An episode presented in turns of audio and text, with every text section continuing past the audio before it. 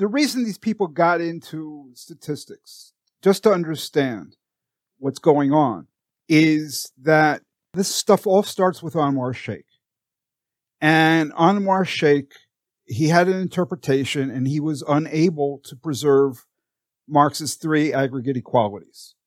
Uh, like everybody else, he was able to uh, impose one equality by fiat. And I think it was total value equals total price. But the consequence of that was total profit did not equal total, total surplus value. And of course, none of them keep the aggregate rate of profit unaltered in their so-called solutions uh, to the transformation problem.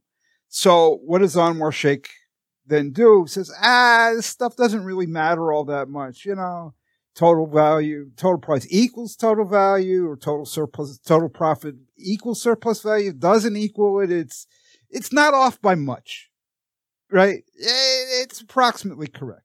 So, you know, let's stop talking about this stuff.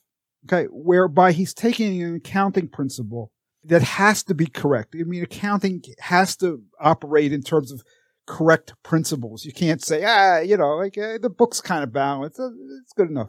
You, you, you don't do that, right? But that's what he tries to do. And so he begins this whole stuff of, you know, the, in individual industries, the total value of the output equals the total price of the output, but he doesn't even say it in such a direct manner that would allow people to understand what's going on.